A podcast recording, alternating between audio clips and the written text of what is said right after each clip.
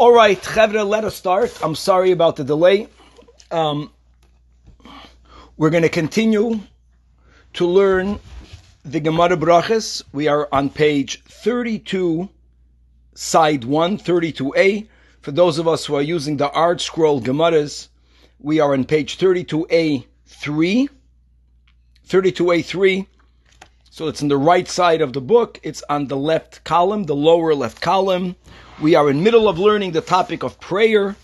We're speaking about unusual tefillahs, the tefillah now of Moshe Rabbeinu, that he, so to say, was confrontational when he was communicating to God Almighty. And in that context, continues the Gemara, that it says in the Pasuk, that God Almighty is telling Moshe Rabbeinu va'ata, and now hanicholi. Hanicholi means release me. V'yichar api bohem va'achalim. And I will allow my anger to flare up against them, God forbid. And I will annihilate them. And I will make you into a great nation. Like we spoke out in the last class or two classes ago, that God Almighty pr- promised to Abraham and to Yitzchak and to Yaakov that He will give the land of Israel to their descendants. So for God to, God forbid, annihilate the Jewish people in the desert, what will happen with God's promise? So he tells Moshe, well, you, Moshe, you are a descendant of Abraham, Yitzchak, and Yaakov. And I will rebuild the Jewish people from you. That was what God told him. Now Hashem, expressing his then desire, began with the words, Hanichali. Hanichali means release me. So Amar Rabbi Abo, says Rabbi Abo, Ilmale Mikra Kasuv, if this verse would not have written those words, it would be impossible to say it. What does leave me imply? Or what does release me imply? This teaches us that Moshe Rabbeinu, so to say, seized the Holy One, blessed be He, like a person who seizes his friend by his garment. Ki'ilu Moshe Rabbeinu grabbed onto God's garment. And Va'amar Lafanov, and Moshe tells God, the master of the world, Ein ani manichacha, I will not release you until you will forgive and pardon them. And that's why God tells Moshe, release me, implying that Moshe Rabbeinu, so to say, seized the garments of God and Ababo was commenting that if we don't have this concept alluded to, right, implied in the verse, we would not be allowed to say such words. Now, when we have access to the Chachma of Hasidus, which thank God we do, we have a much better understanding of what these words even mean. What does it mean that Moshe Rabbeinu grabbed onto the garments of God? And once we'll understand what these words mean, we'll have a, a an, an, additional un, un, understanding as to what Rabbi Abo is saying, that if this is not written, it would be impossible to say it. So first we're going to make these words possible, and then we will explain how nevertheless it should be impossible, only that Torah writes these words, so we have the right to repeat that which is written in the Torah. So I want to begin to speak about garments. Garments is a topic that's spoken a lot about in Hasidus, right? The, the whole beginning of Tanya in the Alter Rebbe's describing of literally who we are, even when we already view ourselves as two separate souls. So when we speak about defining what a soul is, so we continuously have this triple layered definition. Truth be told, the first one is not even called a definition, but there is a concept that is known as essence, or etzem, or atzmus, core in English. Ultimately, it's not something that can be worded, but the essence or the core or the atzmos of every being is beyond defini- definition. Then we have how this etzem manifests, expresses, expands, right? Sh- shines its light. And here its light is divided into 10 distinct powers, right? You have the 10 spheres. So there's the essence, then you have its powers, and then you have the ultimate external layer, which is called in Hasidus a garment, a lavush, and that is one's thoughts, one's words, and one's actions. The machshava dibur are the lavushim for the soul. Now, once we have such a definition, then one would argue it would be very easy to explain what does a godly garb mean. When a person learns this Gemara without the insight of Hasidus, it sounds like the Gemara is saying something very simple. That how can we say that Moshe Rabbeinu seized God, so to say, by Hashem's garments when God doesn't have any garments? Which is why we would not be allowed to say it. But now that the Torah alludes to it, we are allowed to say it. Now hold on. The, what, what are Hashem's garments? So let's use the model that, that Hasidus reveals to us. If the words of, of a person are the garments to the person's ten spheres, well, very simple. So then the world, mamish, the physical universe, truth be told, even the spiritual universe is, the world which is divine words, mamish, Hashem's words, the way we experience them, we experience them with reality. When you see whatever you're seeing right now with your eyes open, you are seeing divine words that are being spoken now in the present. So the words are God are Hashem's garments. So grabbing onto God's garments would be grabbing onto anything which is a creation of Hashem, and your in kavana, your intent is not to grab onto the thing, but is to grab onto the truth of this thing the godliness in this object. That would mean that he grabbed on. He grabbed onto anything, to a thing, and his kavanah was to, through the garb, grab onto the king, grab onto Hashem, and he says, I will not release you until you forgive them. It's much, much more than that. It's much, much more than that, and I want to give a couple of introductions. Okay, introduction number one. And someone today was questioning how are we to relate to a rainbow? And we do find in Chazal, throughout the Gemara, two opposite statements, which is quite common. That's the beauty of Torah. It says in places that if I see a rainbow, I should not sh- point it out to anyone. And why? Because since a rainbow is a reminder of the oath that God made to the world after the flood, that God will never bring about a flood into the world that will destroy in the entire life in the world at one time. So what is the rainbow reminding us? It's reminding us that if not for the divine oath, the world could be destroyed. Or even deeper, by the fact that Bahashgacha Pratas, I am witnessing a rainbow, that means that I am seeing right now that if not for God's oath, the world, as the world is, is, God forbid, is deserving of destruction. So the rainbow is a manifestation of terrible misbehavior, and which is why, if you don't see it, I shouldn't even point it out to you. Chazal tell us in other places that the rainbow is a sign of the imminent coming of Mashiach. Mamish the opposite. It's a gewaldige sign. Actually, and that's why we make a bracha on it. So the question is, which one is it? Is it a negative sign or is it a positive sign?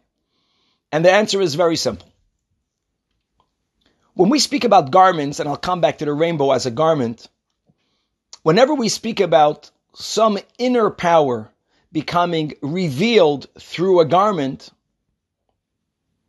there are two things that are happening. There are two steps that have to happen. And the question is, which step are you noticing? And even if you notice both, which one are you celebrating? Whenever something is in its higher state, the closer you get to your essence, the harder of a time you will have expressing it.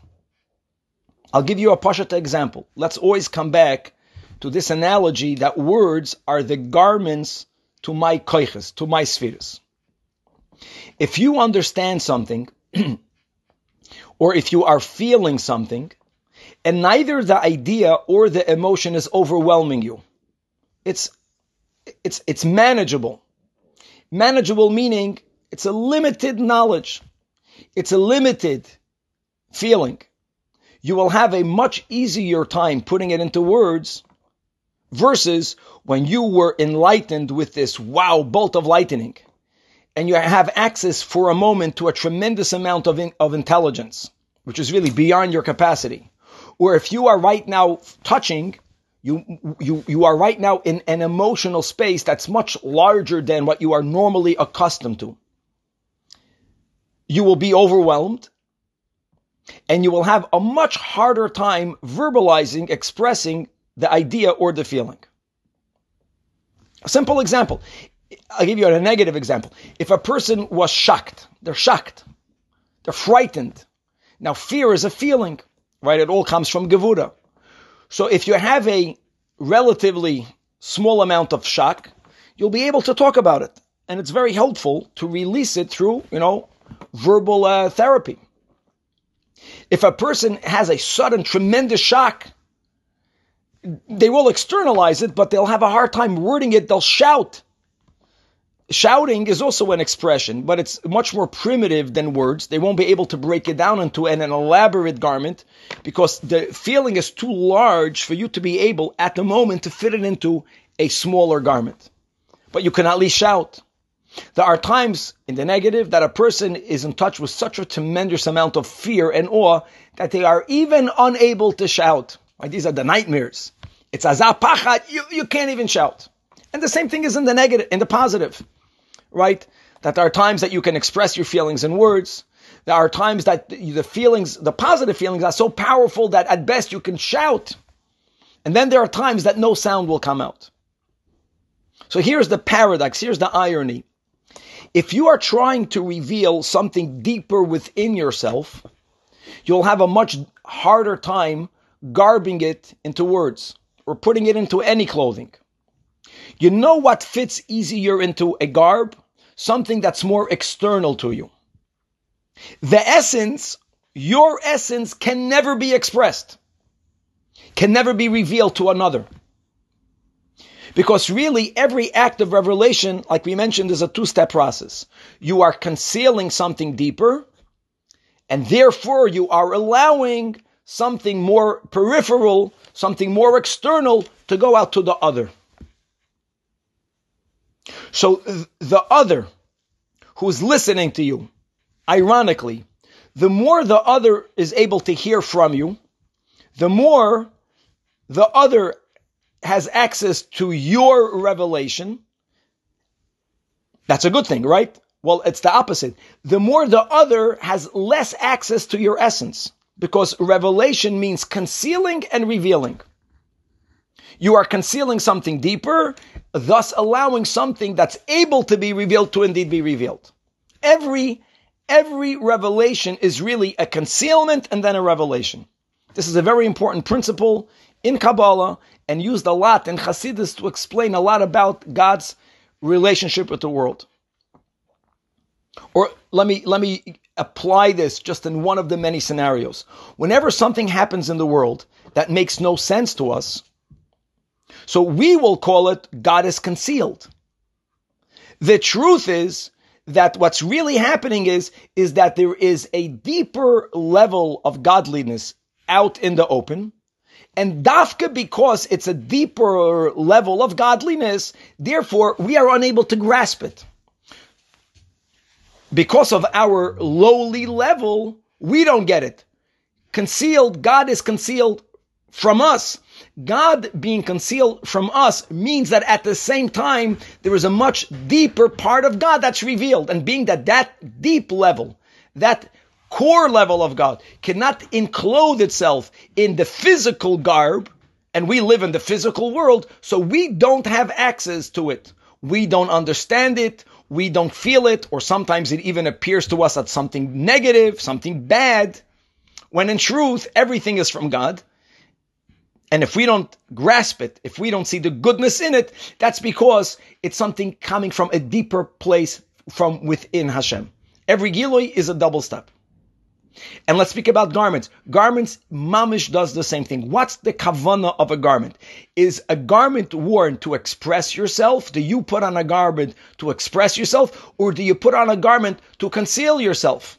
And both, both, mamish the opposite. Is it to conceal or is it to reveal? It's a paradox. And it's both at the same time. And it's both alluded to in the Torah. We have in the Torah, the first time the Torah introduces garments was in the context of the first failing of Adam and Chava. And there the garment was to conceal. There was a certain shame that they felt when they were ungarbed. And to cover oneself, one goes into a garment. Indeed, the word garment, one of the many words we have for our garment is a levush, right? Three levushim. Levush, the Gemara says, levush is a composite of loy busha. Levush, no more shame. It's to cover the shame. I'm not getting into why it's called shame, but that's the, it's to conceal. On the other hand, the Torah is speaking about garments in the Parsha of Tetzaveh, in the context of the Holy Temple. A Kohen wore a garment not only or not primarily to cover. The opposite. He wants to express, he wants to reveal a certain level of kavod, a certain level of beauty, and that dignity and that beauty is dafke expressed through one's garments. Wow. Whenever you use a word in the context of Hasidus, the word is expressing a thought. But the very fact that you are expressing it in this word and not in the many other potential words, that's because you are ruling out, you are hiding some of the light. Because this same idea, had you used other words, it would have been understood on a different level, from a different angle. But you can't do that at one time. You have to conceal in order to reveal. For the recipient, the greater the revelation, wow, the more access to. The emesis, but for the giver, for the mashpia, the greater the revelation, really the more the concealment, the more the, the, the giver needed to withhold something Uh, uh, of a deeper level in order to allow something that's only relatively peripheral to be able to be given to the fellow. So that's a garment. Now, just like we have garments, God has garments. God has garments. However, there's one huge difference, and that's the whole theme of, of, of, of, of, of, of, of the second portion of the Alter Rebbe and Tanya, that by us, when we garb ourselves, when we go into a garment, so indeed we are concealing our, our core, we are concealing that which is deeper, and we are only allowing something which is more external to be expressed to the other. By God, yes, God, so to say, encloses himself, but Hashem's essence never really gets concealed. So from God's perspective, there are no garments for himself. The concept of a garb in relation to God is only our perception, but not God's perception. Or using the words that the Alter Rebbe uses, tzimtzum is not to be taken literally. Now I want to speak about a rainbow and then we'll come back here into the Gemara.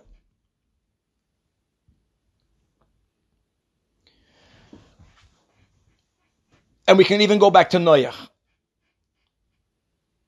Why is it, why is it that when people misbehave before the flood, that resulted in a flood that flooded all living creatures on the earth were, were, were, were destroyed. They, their, their soul left their bodies, their bodies were, became nothing. Vayimach eskol hayakum. They dissolved. There's no remnant from them. And God made an oath, he'll never do it again. But what's the logic? Why is it that even if people will misbehave as bad as, or worse, God forbid, as we behaved before the flood, why is it that God won't bring about the flood? Why? If our actions caused the, the, the cause effect, the effect was the flood, if with the same actions, why wouldn't have the same effect? And the answer is because, because there is a certain connection and love that God has to his creation, that if and when that love is revealed, if and when that love is revealed, it's like a very deep essential love that a parent has, whether you feel it or not, whether we all love our children on a very deep level. On that level, they can do no wrong. Hear no evil, see no evil. No matter what they do, that ahava is always there. It's beyond being severed. So when that love is concealed, when the relationship is based on something more peripheral, when you do what I want, then I love you, conditional love, that also means in the reverse that if you, God forbid, do the opposite of what I want, not only will I not love you, I'll be angry at you. I'll have gevuridic feelings towards you. On that level of relationship, then there's a possibility that if the other behaves so so unhealthy, that comes about a flood that's completely intolerable. And, and that's it. That's the end of that. An oath, when you make an oath, God made an oath. An oath is that you are connecting to something very deep within yourself. You're making a commitment that's coming from a place so deep within yourself that it's beyond time and beyond space. It's forever. God, after the flood, revealed a greater level of godliness. Or to you word it differently, God took off one garment. It's one garment less. It's one garment less. Because God now is, so to say, revealing something that's unrevealable, something that cannot find expression. And that is a type of love that cannot be manifest in a way that we can touch, we can touch it. The only result, the only consequence we see from a gilui, from such a deep level of Ahava, is that no matter what we do, God still loves us. Because we are essentially connected and one with our creator. And that goes on this level to the whole world. No matter how people, people misbehave, on that level, they're not going to get destroyed. In other words, an oath is God taking away a garment. On the levels of garment, the level of a garment means on the level of godliness that is so peripheral, on that external, so to say, level, then there's a possibility of us misbehaving and us getting severed and us getting punished. When when there's something deeper coming coming to the forefront, coming to the surface, then nothing we do, nothing we do can take away that essential bond which is a great concept. So there is a concealment and there's a revelation. Let's think about garments. I would say that a black garment, which is the minig of Hasidim, I'm speaking about men, that we basically get dressed in black, the black part of the garment represents the concealment of a garment. The concealment of the garment. The colorful rainbow represents a revelation, a gilui. A gilui that's, that's, a gilui. Now, a rainbow, a rainbow is not even tangible. It's, it, we can see it. It's the most spiritual, physical thing. Mamish. Now, I know that music is different. Music you cannot see. It's also ruchniistic, and it's also audible. But in the world of seeable, it's something that your eyes can see, but it's but it's not. It's not. It's it's already it's not. It's already less of an existence. It's something greater. It's something that's not tangible because it doesn't fit into your normal lavush. It's like looking at God in one lavush less. It's seeing a higher level of God. It's seeing a level of godliness. That level of godliness, Bechlal, was never manifest. Because it should not be able to be manifest. After the flood, that somehow does become manifest. So what is it when you, what is it that you are seeing when you're looking at a rainbow? It depends what side you're looking at. If you're looking at our misbehavior, yeah, that we are misbehaving on a level that if not for God's revelation of his core, then there would have been a punishment. If this is what you're looking at, then it's a negative thing. But on the other hand, a rainbow was a sign that Mashiach is coming, is because a rainbow shows that Hashem is able to express or to reveal in the world a level that really should not be revealable. It's beyond getting into a garment. It's beyond going into a garment. Fakert, a garment represents godliness that's measured to our behavior. The fact that Hashem is able, to, we can see a rainbow, that Hashem is manifest through, and I know it's a much more of a, of a refined garment, but that's a chiddush that God created. God created a, a, a new thing that there can be a garment, and God's essence is not concealed when it, when it, when it is revealed through the garment. The garment doesn't hide, the garment only reveals which is why the rainbow is, is mystical. The rainbow is magical, which is why the rainbow was so colorful. The closest revelation of godliness with the least amount of tzimtzumim that we can see in the physical world, other than when God willing we'll be able to go into the Beis Hamikdash, that where is that? That's in the rainbow. So if that's what we're looking at, we're not looking at the fact that we need that gilui, because if not for that, we would get punished. If you're looking at God's manifestation, there's nothing greater than looking at a rainbow. And coming back over here, what did Moshe Rabbeinu want? Moshe Rabbeinu wanted, see, when God is garbed, the more levushim, the more tzimtzumim, the more cause and effect, the more, the more our good behavior deserves a, a reward, and our bad behavior deserves a punishment. And we had bad behavior. We made a golden calf. And in our world, that should have resulted in Hashem bringing, bringing about the punishment that he told Moshe he's going to destroy us. So that's the deep meaning. Him grabbing onto God's garments is almost him trying to get rid of a garment. He's telling God, I need for you to do one tzimtzum less, to allow something deeper to be manifest.